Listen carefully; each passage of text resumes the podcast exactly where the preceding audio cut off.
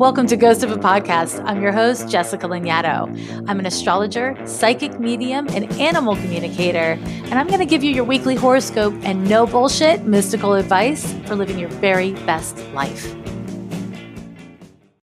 My darlings, welcome back to Ghost of a Podcast. This week, I have a question from Sick of Mansplaining, and she says, Hi, Jessica. Thanks for your podcast, a safe place to reflect, explore, and pause. Here's my question Can we use astrology to improve the corporate environment one is currently working in? And if so, how? In detail, I am lucky enough to have found a position with a permanent contract in my field of work and with a significant salary increase. Given the current economic conditions, I feel so blessed. However, my field of work is in IT and it's still men dominated. My employer is a very traditional public sector guy. As a woman in her 40s, coming from a national linguistic minority, I keep facing white, older male coworkers from the national linguistic majority who mansplain, patronize, and use my input as their own. Any advice on how to stand up with grace, think RBG or AOC. That's the fight mode. Now, the flight mode, going freelance and doing consultancy work, is an option on the back burner for better times, although I'm sure you experience mansplaining as a consultant too. Shout out to all the minorities out there, and thanks again, Jessica, for your unique voice on the net. I'm glad I found your content. Signed, Sick of Mansplaining. And she asks that I do not share her identifying birth information or her name. So there we go. Not to do it. So Lots to say here, mansplaining. I'm going to call you mansplaining, although you're not mansplaining they're mansplaining. And I think that actually is the first thing I need to talk about here is that even though this problem has fallen upon your shoulders and now you need to do something about it, the problem is not your problem. It's their problem. It's men's problem.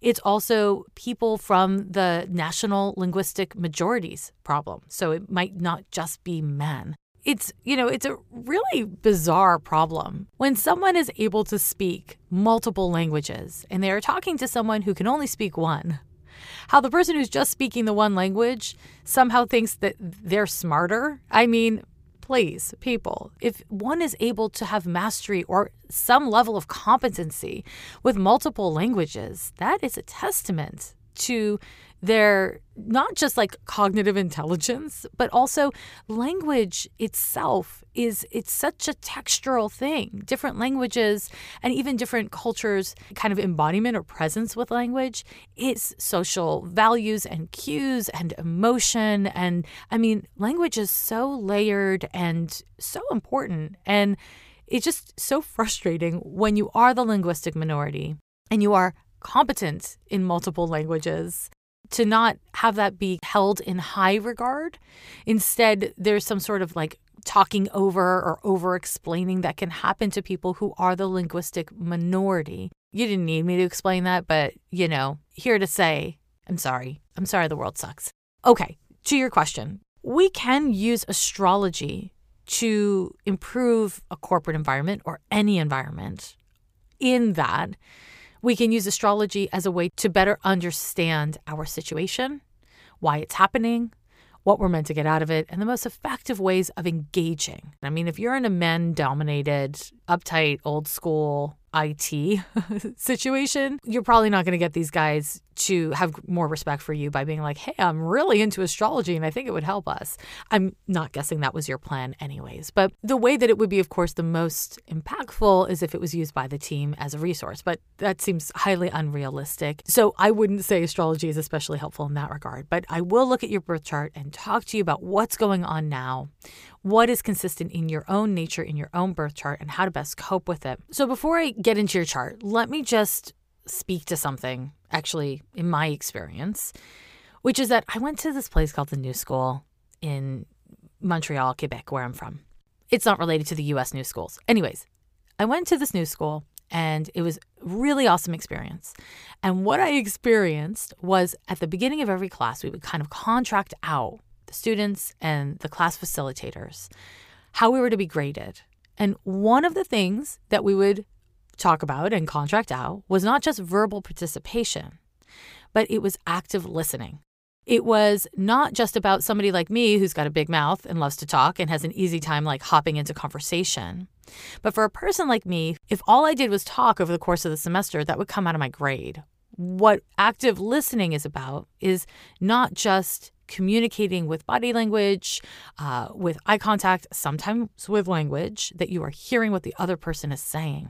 But it's also recognizing that not everyone is going to be forceful and aggressive in a group situation. And it is the kind of responsibility of the people who are comfortable being forceful, who do have power in whatever way, to identify other people in the room who are not taking up space actively and create space for them to do that. Make it easy for them to do that. You know, and the reason why I'm sharing this is because I actually learned this in school, and I know most people didn't. And learning how to become an active listener is a skill that I think we all would do well to cultivate. And in particular, men, and in particular, people with power. And there are so many different ways for us to talk about power. And again, in this context, for your question, we are talking about around language and also around gender and race. Now, I want to really acknowledge that your need for men to become better active listeners or your colleagues to become better active listeners. I, there's no magic wand you can wave to make them want to do that work because it's work, right? But it is something that you can do a little bit of research in. And it is possible that it is something that you can recommend as a, you know, a free or simple training to your manager. And that manager might be like, yeah, this is stupid. It has nothing to do with IT. We're not doing this.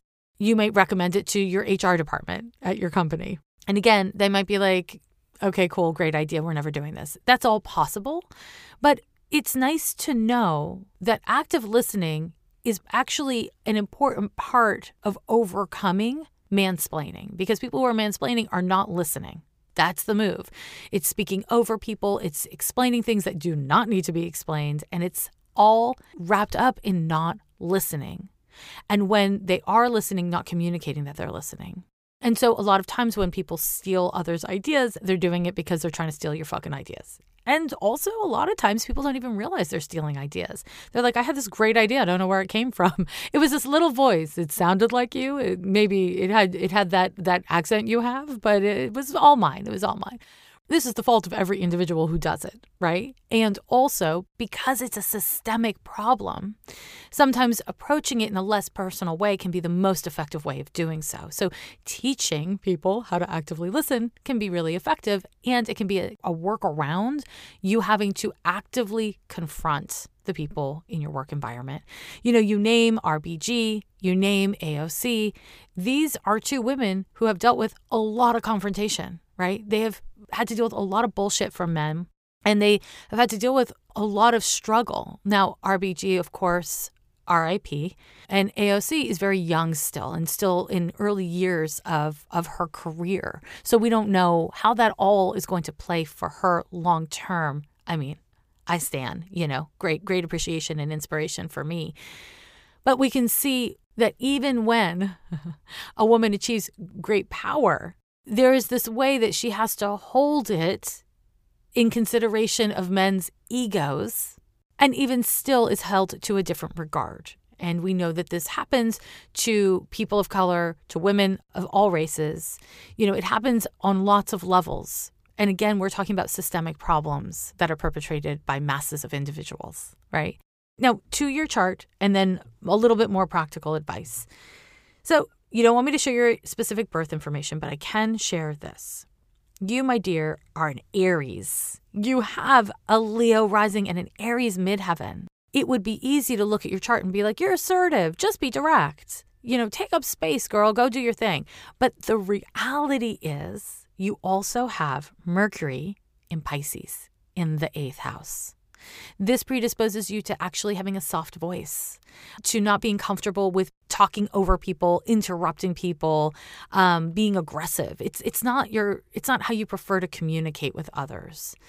Also, you have the moon in Cancer in the 12th house intercept. This means a lot of things, but in the context of this conversation, it is hard for you to validate your feelings. Your feelings are really strong, but it is hard for you to give yourself permission to fully have them. And so when other people or situations try to define you or try to minimize you, it, it can be quite triggering for you. And so when you get triggered, you may repress your responses or your reactions, or you may pop off, right? It can kind of go either way. It is really important for you, for your emotional health, to work in a supportive environment. Now, you're in IT, so that sounds hard to pull off. But what is really important for me to be communicating about these little astrological details is that you are not one thing. You are many things. You are assertive. You are self assured. You know who you are in many ways, on many levels. You really know who you are and you're comfortable with it. And in other ways, you are introverted. You are more shy and soft spoken. You do not like to have to compete for space. You have very mixed feelings about conflict and battle. You're not especially comfortable with it, even though you might come across as someone who is comfortable with it. It's complicated. Let's get into how it's complicated. You have in your first house Mars in Leo, and it's conjunct very closely to your North Node and then out of sign, but still closely to Jupiter. This conjunction is the focal point of a T square between a Uranus Venus opposition in Scorpio and Taurus, respectively. Those, those two planets form a T square to your Mars North Node Jupiter conjunction in the first. So, the upshot of this is that you have come here in this lifetime to be who you damn are, to give yourself permission to embody your own ego, your selfhood, and actually to function in the world of maleness. So that doesn't necessarily have to be men, but often is. And in particular, you're in IT, you're in the public sector of IT. So it's, I don't know what country you're living in, but it's not always the most uh, diverse of environments, right? You have come here in this lifetime, in many ways, to learn how to fight. So let me talk about fighting for a moment. What is fighting? When I say fight, most people are going to think like yell, scream, punch, kick. But there is fighting that exists outside of video game thinking. Fighting is holding your ground when others would have you sit down. Fighting is knowing your value and not letting anyone else define that for you. Fighting is actually a lot of things. It is, in many ways, actually having the strength of character that you can change when need be, that you can pivot. Having a strong ego does not mean cultivating dominion over others. Having a strong ego actually is more likely to mean that you are have the capacity to collaborate intelligently with others. And unfortunately, part of what that requires is the ability to recognize when others are not able to intelligently collaborate with you and to protect yourself from those people. And to not even personalize it, because what is wrong with others is not a reflection on you, it's a reflection on them. And it's really important that you don't just cognitively believe that, but that you actually have the capacity to hold it, you know, hold it close to your chest. Whenever I think of Mars and Mars and Leo in particular, I think of courage and I think of taking heart. And so, as you deal with this inhospitable work environment, what is important is that you remember to keep on gathering yourself up from your heart first. And that means choosing yourself, right? That is really the theme here. Now, let me add to some complexity. Because in your birth chart, Uranus forms a square to Mars, what can often happen is you can be abrupt or sharp in the way that you express your boundaries.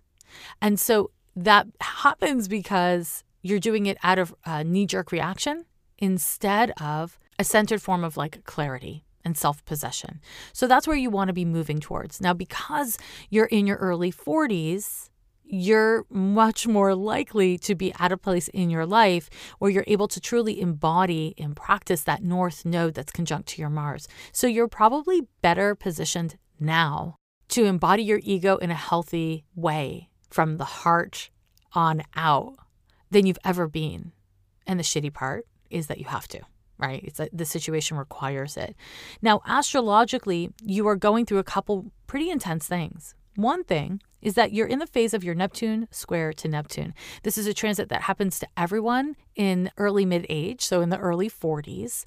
And in your birth chart, you have a Neptune square to Saturn, and that predisposes you towards kind of a depressive form of anxiety or an anxious form of depression. It's just like questioning yourself in a way that isn't always helpful. Sometimes it's just kind of like a, a mental tick that generates anxiety. So, having the transit of Neptune square to Neptune, what this transit wants us to learn and the reason why it happens in early mid age is because we are meant to change as we age. Our spiritual center needs to become more important. And part of what you're going through now is the need for you to choose yourself in situations that are hard for you to choose yourself in and to center self care.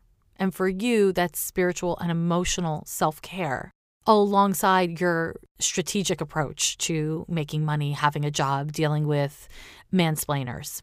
So that's happening. The other thing that's happening throughout 2020, and it'll be over in December of 2020, is you're going through a Saturn opposition to the moon. Now, Saturn opposite the moon, it happens once every 29 years. It's a big deal and it's depressing. This transit can make us feel really alienated, lonely, just like you can't connect with people. And I imagine that so much of your question actually is about that, right? You are the linguistic minority in your in your work environment and also you're the gender minority in your work environment. You didn't name your uh, ethnic or racial identity, so I don't know if you're also a minority in that regard. Whether or not it's your first time being in a work environment that can be alienating in these ways, it's still likely to feel pretty rough right now. You know, Saturn is transiting through the sixth house of your birth chart, which is the place of work, right? It's where you find your job, not your career, but your job. So your day to day life. And having Saturn moving through the sixth house can be a time where you just are just not getting the kind of progress that you want. You feel stuck, you feel alienated, you don't feel like you're being recognized for what you're doing, and you're working kind of double time. Unfortunately, that's common for this transit. And, you know, this transit actually is not going to last that much longer. You're at the tail end of it. But in the meantime, while Saturn is opposite your moon in Cancer, Uh, it's likely to be fucking with you and feeling emotionally really rough. So, I'm going to get to giving you some advice and practical applications of things you can do. But I want to acknowledge that how you feel is really important and centering your emotional and spiritual self care and support for the alienation and frustration that you feel is something to do outside of work, right? And it's something you deserve. And you've named that you're making a good income right now. Fabulous. Pay a therapist. You know what I mean? Find somebody who you can talk to, who you can sort through your emotions with. Because if all you're doing is working at work and then you come home and you're working on yourself and you don't have some time carved out to have somebody kind of like hold space for you. That can be really helpful right now. It can be really, really impactful right now. So, this is going to be a bit of a rough minute through 2020. I got to say, I'm sorry. Slash, also, here are some bits of advice that I am happy to give you, slash, also feel bad giving you. The mansplaining from these white dudes, yeah, this is not on you, it's on them. So I'm sorry that I'm giving you advice for what you should do because part of me just feels like burn it to the ground. Don't do anything. Let them fix it. But that's utterly useless perspective. So here we go. In regards to these dudes using your ideas, your ideas as their own, because you have this Mars in the first house, you have it within your nature. And even there is great value to you being assertive in these situations. However, if you're the only person, if you're one of the few women, if you're one of the few who are in the linguistic minority, then getting into a situation where you're constantly correcting people, you're constantly uh, kind of aggressing towards other people, it's a fucking setup, right? Because then, even if you're right, and even if you do everything right, you become kind of like branded as the defensive woman in the office or whatever it is, right? It's a fucked up setup. So, unfortunately, this does require some maneuvering. And again, my deepest apologies that I'm giving you advice on how to maneuver because it's just a fucked up situation. Okay, so the first thing is document your ideas, document your conversations. Unfortunately, I know it sounds litigious, I know it can be annoying, but if you have a conversation with somebody and you gave them a bit of advice or you gave them a perspective, if you pop it in an email and you share it with them just to be like, hey, remember when we talked about X? It was a great conversation. I'm glad you liked my idea. Pop it in an email. Start to have documentation. Some of the guys you're dealing with will know exactly what you're doing, and it may make things worse and it may make things better for you. I don't know. But it will be you taking an approach that is a little bit depersonalized because it'll be consistently applied across your dealings with all of your coworkers, right? So that's one strategy and approach. If there is an ally in your workspace that you feel that you can talk to, if there's a man who seems sensitive, I think asking them if they are interested or able to support you would be really helpful because the role of an ally can be that that ally kind of helps by putting themselves on the line, by them saying, Hey, I'm noticing this thing is happening. Can we deal with this? Or to just redirect conversation in a meeting. I fear that you would have named that there was someone in the environment that you could turn to in your question uh, if there was an ally there. But it is worth me noting that there might be someone in the space that you could turn to and ask for help. And as I look at your birth chart, you're not always great at asking for help. So that might be something you haven't fully considered and is worth looking at. You've named that your manager is old school, but whether it's dealing with your man- manager or dealing with HR, there may be room for you to suggest a training in either active listening or a training in inclusion and diversity and how it works in your workplace. And if you are able to get HR or your manager to understand the need for this in 2020, God damn it, then they may be able to be the ones who spearhead it, and therefore it is not on you totally. So these are some ideas. I think within this and consistent with your strong Mars conjunct to the North Node, I want to encourage you to keep a list of your accomplishments at work. Keep a list of the things that you know you have done and done well over the course of your life and at this particular job. This is not a bad idea for you in terms of like strengthening your sense of self and your ego, but also if someone in your in your job tries to throw you under the damn bus, it's not a bad thing to have that already compiled when you're not as emotional so that you can send it off to be like, "Hey, I do all these things." Or you can once a month reach out to your supervisor, your manager, whatever, and be like, hey, I've accomplished all these things and I just wanted to share with you that I think it's going well and this is what I'm planning on doing next month or whatever. And it might seem forced or awkward or weird, but when you as an employee are doing well, it does reflect on your manager. It makes your manager look better, right? So there there is a value in doing these things as a way to kind of cover your your buns, you know. There are absolutely easy ways to pop in a search engine how do I deal with mansplaining at work? What do I say? What do I do? And of course, I encourage you to do all those things. You know, there are there are ways of being firm and direct when people start to talk over you and to be like, "Hey bro, I got this." Or, "Hey, I was in the middle of explaining my perspective. Let me finish, and then I'd love to hear what you have to say." The trouble is with your Mercury in Pisces, that's not super comfortable for you. And then when you do it, because you have Mars and Leo in the first house squared by uh, Uranus, it can come out a bit forceful or sharp. And so, something you might want to do, which is a total pain in your butt, but something you might want to do is with a friend, practice your tone of voice and come up with a couple lines that you memorize that you will say when someone interrupts you tries to explain something you are expert in or something that you know about, or somebody maybe has mistakenly taken on your idea as their own, come up with one or two lines, practice saying them. And I hate to say this, I hate to Tyra Banks you right now. Do you know what smizing is? It's smiling with your eyes. It's what Tyra Banks tells the models to do. Smize, smize, smize. And there is a value in practicing, and I know this is stupid and annoying, but there is a value in practicing putting a smile in the tone of your voice. And so you might want to like if you have a friend that you could hop on a phone call with and like practice vising that's smiling with your voice. I don't know, I'm making up words here. But communicating a smile with your voice, it's something that takes practice if it's not natural to you, but it can be very effective. You know, it can be a very effective way of communicating because if you're dealing with mansplainers, you are dealing with frail egos. right? And a frail ego often will overcompensate by being a huge jerk. You're dealing with frail egos for sure. So communicating a smile with your voice, I'm I'm vising right now actually, uh, is not a bad strategy, and it's something that can help you. Now, my dear, before I end, I want to say this this one thing that feels really important. You are strong.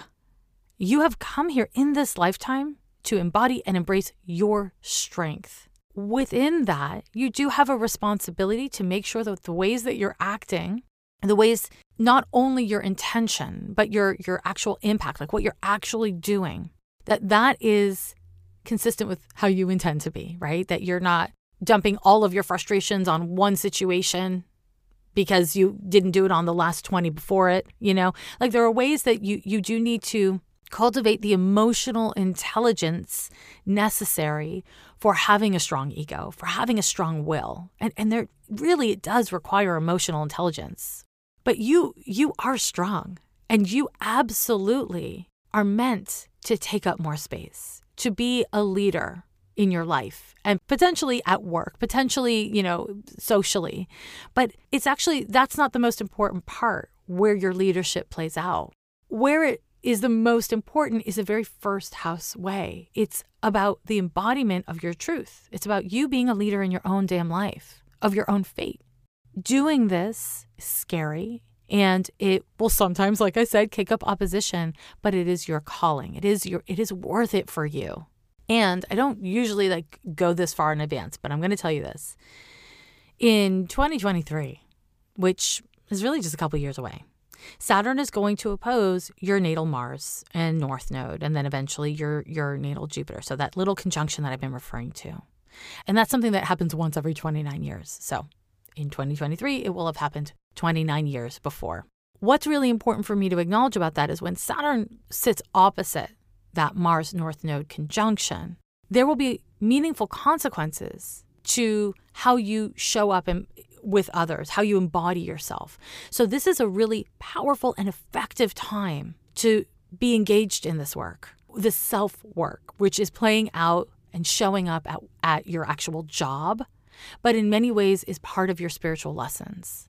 And so, if you can kind of orient the challenges you're dealing with around the cultivation and embodiment of your ego, you will get a lot more value out of this experience. You shouldn't have to deal with this. This is not your problem. This is their problem. But on a spiritual level, if we can find the motivation, if we can find the reason why why are you experiencing this and why now, it is preparation for that opposition that is coming for you. And so the stronger and the clearer your relationship to yourself, to your ego, to the embodiment of your right to take up space in a powerful way, that'll make that transit in 2023 more graceful and easier to be in, which, you know, not a bad thing when it comes to Saturn transits. So, my dear, thank you so much for writing in and uh, get out there and make some noise. In a recent court reversal, ex felons in the state of Florida must now pay fines before voting in November.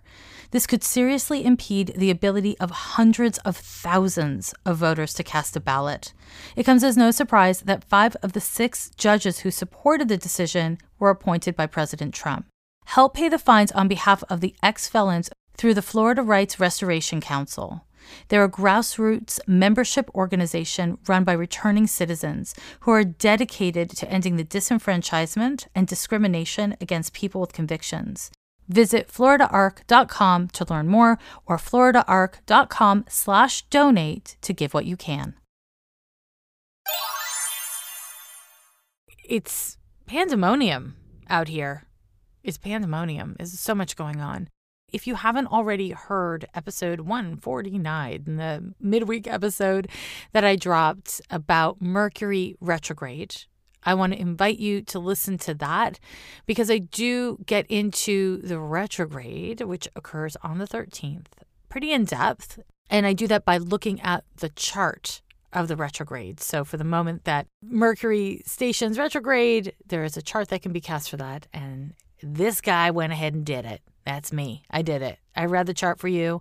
I will, of course, give you a little more 411 here today. And before I get into anything more astrological, as of today, Sunday, the 11th of October.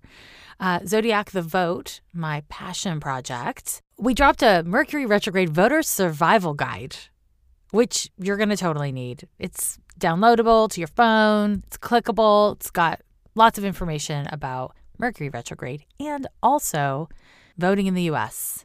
And voting in the US during a damn Mercury retrograde. Of course, technically, Mercury goes station direct on the day of the American election on November 3rd.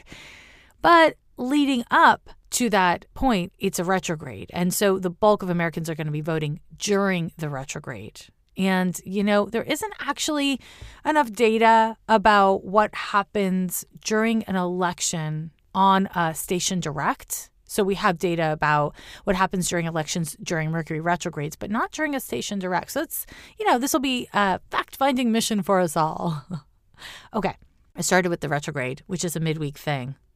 Let me go. Let me get chronological, shall we? I guess this was very Mercury retrograde of me to start in the middle and then backtrack to the beginning, and then we'll hit the middle again as a family. Okay. So this week I am looking at October 11th through the 17th of 2020. Is there a lot going on astrologically? Obviously. Obviously. Uh, and the way that you can know that there's a lot going on astrologically is because there's a lot going on in the world and there's a lot going on within you. That's your tip off. On the 11th, we start the week off with an exact transit between the Sun and Jupiter. The Sun will be forming a 90 degree angle to Jupiter, aka a square. And this transit on its own, it's not a bad transit. It can be a time where you're willing to kind of take risks. It's where you're feeling more courageous. It, it, can kind of like if you've been in the dumps, if you've been feeling kind of like heavy, this can lighten your load. It can just make you feel a little bit more willing to try new things or to put yourself out there, to take risks, uh, to start something off, right? Jupiter gives us the energy we need to start a project or start a dynamic in our lives. Super cool, right? Okay, well, right slash also. in the context of all that we are going through in the world, the downside of this transit is pretty meaningful and pretty specific. Jupiter is associated with uh, the press, its stories. And with the sun square to Jupiter, we may see an increase in propaganda, in news that cannot be relied upon, in news stories or news sources that are not fully informed by facts and our own individual impulse to run with it because it matches something we're feeling or it creates a feeling that takes hold of us. So the the downside of the sun square to Jupiter could be pretty meaningful uh, in the context of propaganda and false news. And that's something that we all need to be deeply concerned with. So I've given you guys just last week some ideas about how to be a critical thinker and how to like vet and source things and, you know, just make it a practice if you can. Sun square to Jupiter is going to make us all feel pretty impatient with restrictions. So, depending on your nature and depending on what you think a restriction is, that could be a really a, a big deal in the context of society, or it could just be like an annoying day. What I want to encourage you to do is look for the growth opportunity, aka the Jupiter, associated with whatever struggles you're engaged in. There's always something. There's always something that we can get out of even the worst of our circumstances. And sometimes it just fucking sucks that you have to, but that doesn't mean it can't be done or that we can't orient our thinking in that direction. When we orient our thinking in that direction, it doesn't make us happier. It doesn't even make things easier, but it gives us more meaning and value in our lives. And that, my friends, is totally worth it. This transit will be exact on the 11th. We'll be feeling it still on the 12th when Jupiter will form a sextile to Neptune. Isn't that exciting? Jupiter sextile to Neptune is a lovely transit. And this is the final hit of this particular transit. So you may remember this transit occurred on February 20th of 2020. It happened again on July 27th of 2020. And then again, it will happen for a third and final time on October 12th. And whenever we're dealing with outer planets like Jupiter and Neptune forming an aspect or transit to each other, what we want to look for is social trends. Now, Jupiter and Neptune are both the planets that are associated with spirituality, with altruism, with generosity, and even with the process of healing that is not netted in pain and resistance. Okay. They're both expansive planets. So when they form a sextile to each other, a 60 degree angle, there is great potential for an increase in empathy, for a greater sense of regard for others, and even regard for ourselves, for understanding the systems at play and our role within them. And, you know, Pluto and Saturn will both teach us those lessons as well, but in really different and much more heavy handed ways. Jupiter and Neptune care. They're really all about care. And so, if you're in particular interested in how this transit will impact you, look back at your dear diary or your calendar for those dates. And because these are outer planets, we want to look for not just the specific dates that I've named, but also around those dates. We're going to get a lot of information about what we can expect personally around the 12th of October when we look at these other two dates, February 20th and July 27th. Now, if we want to understand the larger social trends, we can also look to at and around these dates uh, that have already happened in 2020 to see the kinds of social trends that have been initiated and even perpetuated throughout time. And we can leverage that. You know, if you're an organizer, an activist, a concerned citizen, learn. Learn from how history and astrology are interconnected in such a way that you can recognize the patterns that are at play and leverage the energy when it gets activated. It's pretty exciting. I mean, honestly, it's pretty fucking interesting. It's worth it's worth doing a little bit of research. And also, for me as, you know, I mean, I'm an astrologer. I've dedicated the last like 25 years of my life to astrology. But the cool thing is about astrology, you don't have to be an expert. You don't have to be 20 plus years into your career in order to know. Okay, so an astrologer told me these specific dates are relevant. So you, you as an individual without a whole lot of astrological knowledge can just Google. you know, you can just like look back what was happening on this day in history. What was happening, you know, in this month earlier this year or in any year. And you can use astrological data to start understanding and contextualizing historical events and anything that happened even yesterday. It's a historical event, right? I think it's interesting. I think it's exciting, but of course I do. I'm a damn astrologer. Okay, back to your horoscope. On this same date, on the 12th, we have a Mercury sextile to Venus. It's a lovely little transit, not a big fucking deal, IMO. What this transit will do is simply make socializing and creativity a little easier. It'll just create a little wind beneath the wings of your interpersonal dynamics. That's nice. If you are like a writer or writing as a part of your job or something around communication as a part of your your job or your life and you're like trying to figure out how to say a thing, this transit's actually lovely for that. It really supports you being able to say a damn thing. Now, is that harmed by the fact that this is the day before Mercury goes retrograde and it's deep retro shade? Yes, my friends. Yes, it is. Retrogrades, as we know, are absolutely the time for honoring the rule of re's, reflect, reassess, revision, review, recalibrate. So on the 13th, Mercury goes retrograde. And as it does so, you may be noticing all kinds of annoyances. Are you noticing annoyances? I sure as hell am. Yes, I am. What kind of annoyances do you notice? Uh, it can be associated with technology. Uh, luckily, no one really uses technology anymore. okay, wait. That was a joke. It was a stupid joke because basically we're all trapped in our houses and using technology more than we ever have to stay connected to others. So, super annoying. So sorry. But yes, you can be, you know, using an app that keeps on crashing. You may be having computer problems. You may write an email and it's really important, it's really time sensitive, and you think you sent it, and in a rush, you move on and it's in your damn drafts. There are so many kinds of stupid little ways that miscommunications can occur these days that are relatively new, right? Because so much of our life is communications and it does rely on technology. And communications, technology take a hit when Mercury goes retrograde. Now, additionally, we have a Mars retrograde, which means defenses are up. So, a miscommunication with heightened defenses? Yikes. Listen, we can't change other people. We can't change the world. We can't change the stars. But what we can do is bring awareness to what we ourselves as individuals are encountering and experiencing and take responsibility for how we choose to engage, both with ourselves, with other people, with our environment. And you can't always make good choices. You're going to fuck up. That's life. But being willing to have a strong enough ego, Mars, to be able to say, huh, I, I made an error here. I made a mistake here.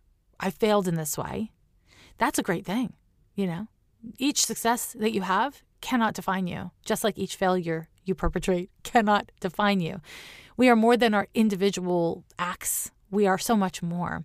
This is a time for reviewing our patterns and the story we tell ourselves, Mercury, about the impact of our actions, Mars. You've heard probably lots of people, including me, talk about the difference between intent and impact, right? So, intent is actually Mercury. I mean, it can be other planets as well, but what we think and our plan, our ideas, that's Mercury. And Mars is our impact. It's what we do, it's the, the energy with which we do it. It's a really interesting moment astrologically to have both of these planets retrograde when so much of society, certainly in the US and beyond, is really becoming more self aware. The conversation around impact versus intent, it's activated, right? So, anyways, Mercury retrograde happening at the same time as Mars retrograde is going to be intense. It already has been in its retro shade as it's built up to the retrograde. And within this, I just again want to remind you to be patient with yourself, to be patient with others, to be patient with technology. And I only remind you to do this because you are unlikely to feel patient, and everyone around you is unlikely to feel patient. And so we just need to center it in our thinking and be understanding and somewhat permissive when we fail. That's the only thing we can do here. Mercury retrograde happens a couple few times a year, which means it's a normal part of life. Think of it as like an East Coast in North America winter. It's not like the earth is broken when all the leaves fall from the trees. We call that autumn, actually. It's, there's a name for it. It's called autumn. And it's a part of the natural cycle of what happens on this earth in that region. Similarly, Mercury retrograde is part of our natural cycle to not be over reliant on external communication and instead turn within and to focus on internal processing. That's what Mercury retrograde wants of us. And that's why shit gets wonky when we are over reliant on external communication. That's not the only transit happening that day. No, it isn't. And again, you can listen to episode 149 if you want more on that Mercury retrograde. But also, the Sun is forming an opposition to Mars retrograde on the 13th. So we will be feeling it on the 12th, on the 14th, but it's exact on the 13th. Um, you might feel it most intensely on any of those three days. And damn, is this transit irritating! This transit is the struggle between your will and your ego. This transit is I want, I deserve. Why am I not getting what I want and what I would deserve? This transit is likely to trigger a lot of defensiveness, argumentativeness, irritability, anger, frustration, even. The urgency you are likely to feel or the people around you are likely to be feeling, it's it's probably misplaced, honestly. This transit, it kicks up passion you know, fun, dirty passion, but also like passionate dislike of something, a passionate frustration with a situation. You know, it's an urgent energy. If you don't have skills accrued for experiencing and expressing anger and agitation. If you repress those feelings, you may feel really demoralized around this day. You might feel really sad or exhausted. If you have tapped out your adrenals, if you're if you've tapped out your physical vitality recently, you might just be like on the damn floor around this date. And so what you want to do is fortify yourself instead of kind of run your car with no oil or gas in it. And I use the car as a metaphor, slash also Mars governs your physical car if you own one. So, okay, Sun opposite Mars is a frustrating transit. It only lasts three days but it is one to really pay attention to. On a social level, you know, there is a risk in the landscape of, you know, the the kind of like heightened activated time we are living through.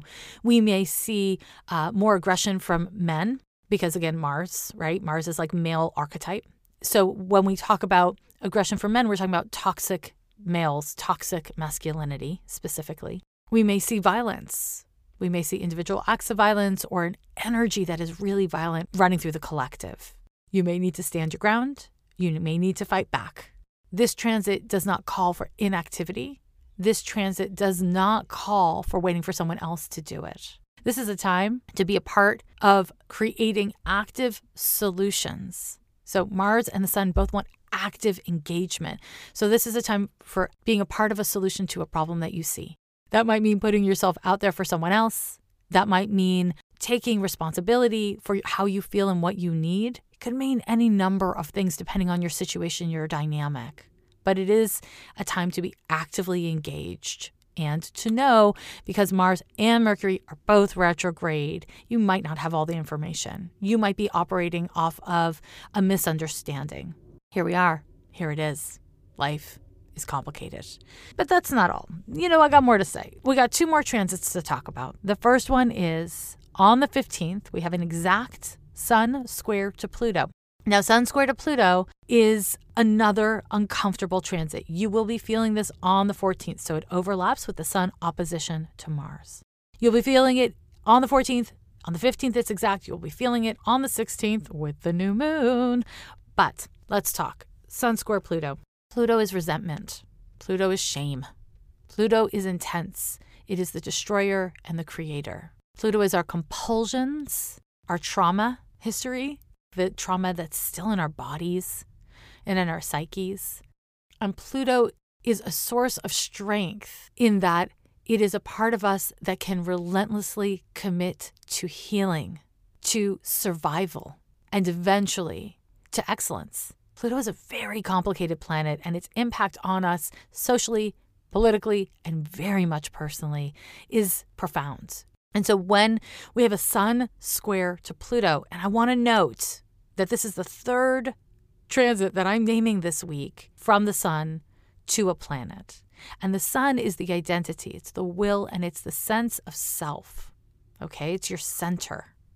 And so the fact that there are three meaningful, intense, kind of tumultuous transits from the sun to three separate planets does mean that if you don't really know yourself, if you are struggling with self acceptance on a, a, kind of fundamental level, this is going to be an especially upsetting week for you. Or could be an especially clarifying week for you. Depends on how it goes, right? And I want to acknowledge that if that is something that you have been working on, that you do know who you are, you have been working to embrace yourself, there's going to be like a, a next leveling one way or another that you might be experiencing. And keep in mind, we're all going through this. So it's a mess. It's a lot. It's a lot. And mess isn't bad. Sometimes to really clean your room, you need to make it a lot fucking messier. You know, we all are engaged in profound and meaningful healing. And we can't heal without self awareness. It's just not possible. You can't heal something that you haven't first held. And here we go. This is the process of holding the thing, holding yourself, whatever it is. So back to the sun square to Pluto. The sun square to Pluto is transformational. This transit is going to confront us with something that we don't want to face. Pluto generally requires that you let go of something, that you release something that is no longer serving you but you are identified with. That's not awesome. Nobody wants that. Nobody wants that. Let's be honest. This transit may bring up struggle or conflict between yourself and someone else, or yourself and yourself.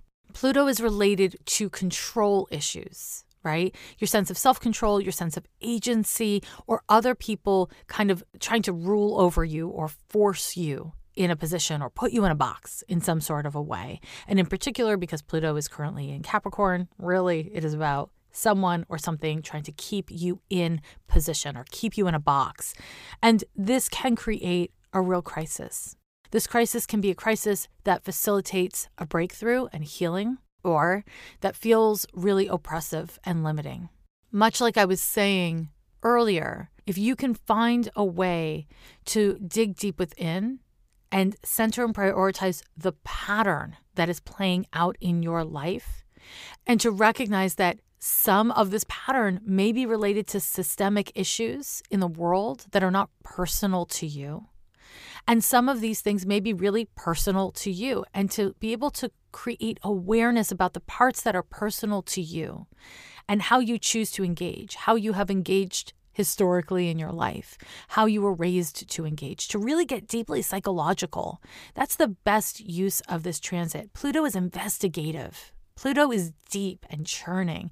And so, if you can use this transit as a way to leverage and inspire meaningful healing so that you can cultivate greater meaning in your suffering, in your struggle, and in your expansion and your abundance, all of it, that will improve the quality of your life. And if this day is shitty and hard for you, or these couple of days are shitty and hard for you, then finding some measure of meaning can really lighten the load. It doesn't change things exactly, but it changes you within things. And that's really powerful. The Sun square to Pluto can kick up the need to trust someone or reveal to you that you've trusted someone in a way that wasn't healthy for you. Because of the Mercury and the Mars retrograde, again, I would not advise you to jump to conclusions. Allow things to percolate longer than you're comfortable with. I return to a particular rule of 72 hours. If there's something that feels really pressing, and you really feel like you need to talk to someone about it and you really need to process with them, challenge yourself to see, unless it's an authentic emergency, if you can sit on it for 72 hours and see how your perspective and even the information you're working with may transform and change over the course of 72 hours. Honestly, it can be really helpful. And it can kind of reveal to you what is compulsion versus what is authentic need. You might not be able to do this in this moment or in your current situation, but if you are, it's a great practice to experiment with. Okay, and that brings us to the last transit of the week. It's a new moon. On the 16th of October, it is exact at 12:31 p.m. Pacific time. And as you know, new moons happen when the sun and moon are exactly conjunct. So they're sitting at the exact same degree of the exact same sign. This particular new moon we have the sun and moon sitting at 23 degrees and 53 minutes of Libra. Having a new moon in Libra is really about clarifying your relationship to yourself and potentially to others. So, Libra is a very relational sign. It is a sign that seeks balance. A misunderstanding of Libra or Libra people is that you have balance. No, no, no.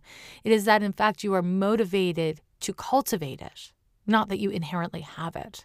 The thing that Libra is also associated with, and I'm not talking about people who have the sun in Libra, I'm talking about the sign of Libra, is the pursuit of truth, of justice. You know, it's the scales. So issues of justice are really important, really important.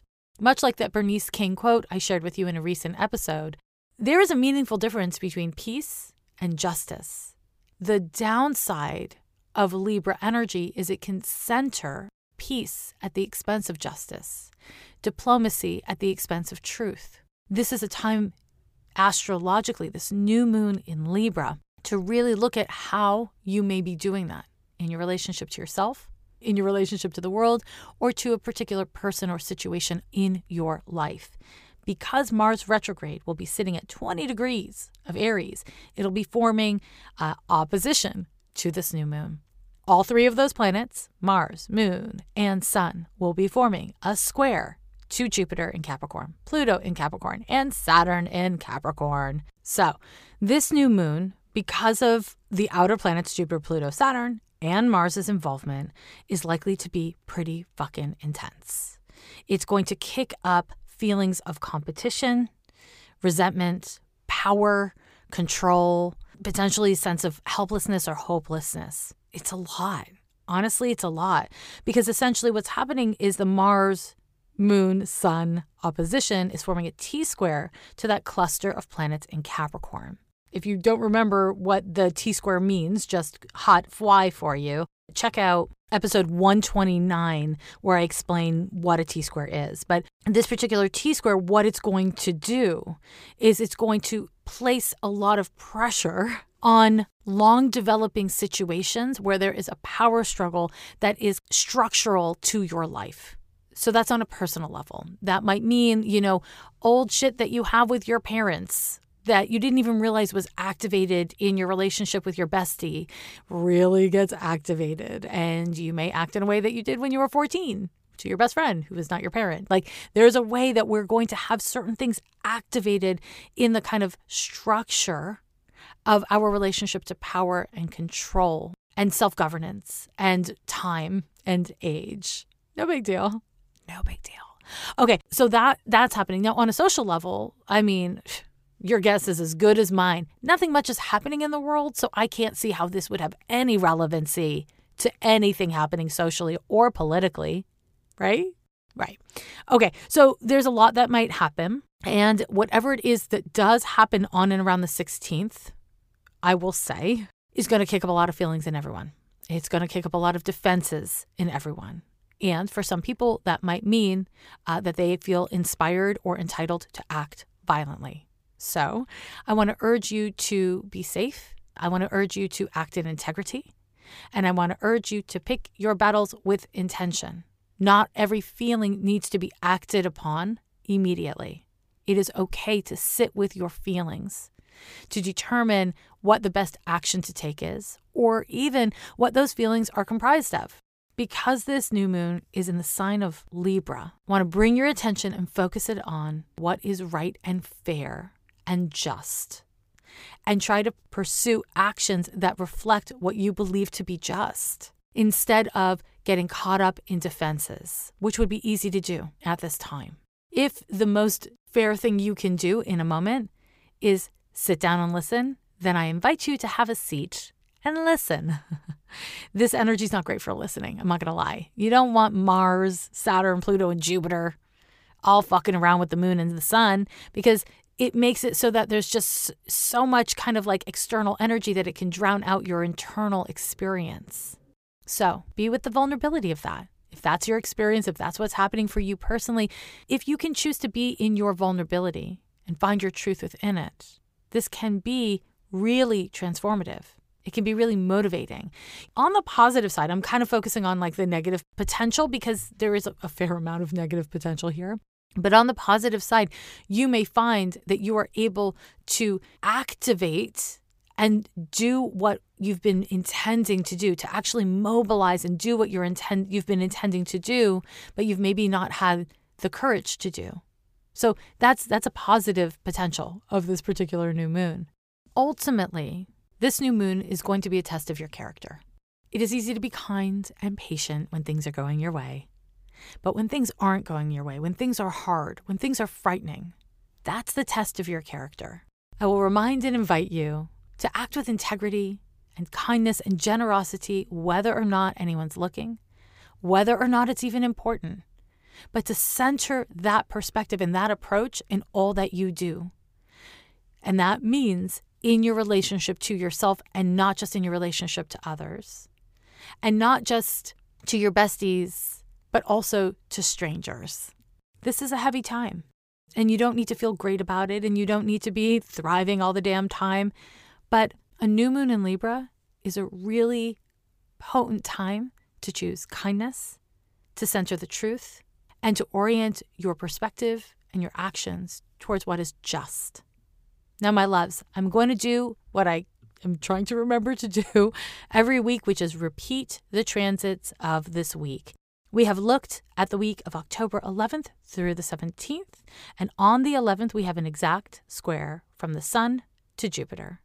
On the 12th, we have an exact sextile between Jupiter and Neptune, and also an exact sextile between Mercury and Venus. On the 13th, Mercury goes retrograde. On that same day, the Sun forms an opposition to Mars, which is also retrograde. It's a retrograde party. What are you going to do? on the 15th, we have an exact Sun square to Pluto. And then on the 16th at 12:31 p.m. Pacific time, we have a new moon in Libra.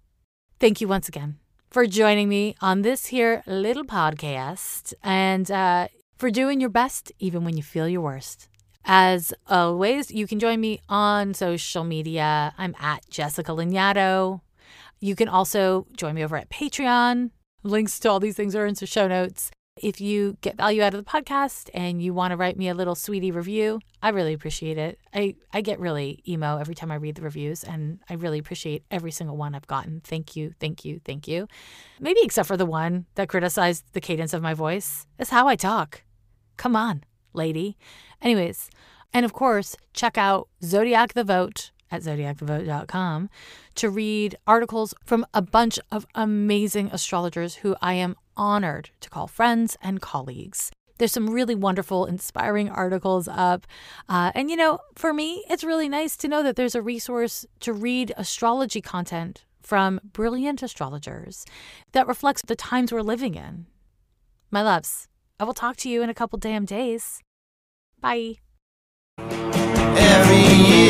say the end is near, but we're still here. Yeah, we're still here. Oh.